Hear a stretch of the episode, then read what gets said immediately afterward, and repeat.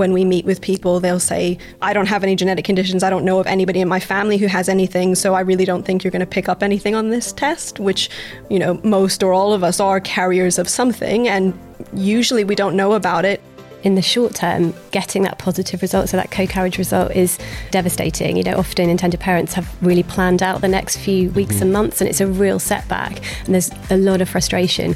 But you know, when they reflect, they're glad that it has been picked up because they've been able to, you know, reduce that risk and and choose a slightly different path. It has wider impact, doesn't it? It's not just mm. about you because of the genetic makeup of your family. Potentially, your results impact other family members. We've had a few people who've said to me, like, "Oh, this whole thing came up because we're going through our fertility treatment on this journey," but I actually hadn't realized that if it's a genetic test, it's going to impact my family as well. You know, I didn't think that my sister, who's also having children, that, that she might want to know this information. Once the box is open, the box is open. You can't shut it again. Once you have that knowledge, what do you do with it? That's really true. And one of the things we often ask is, what might you do differently if you have a co carriage result? What might that change?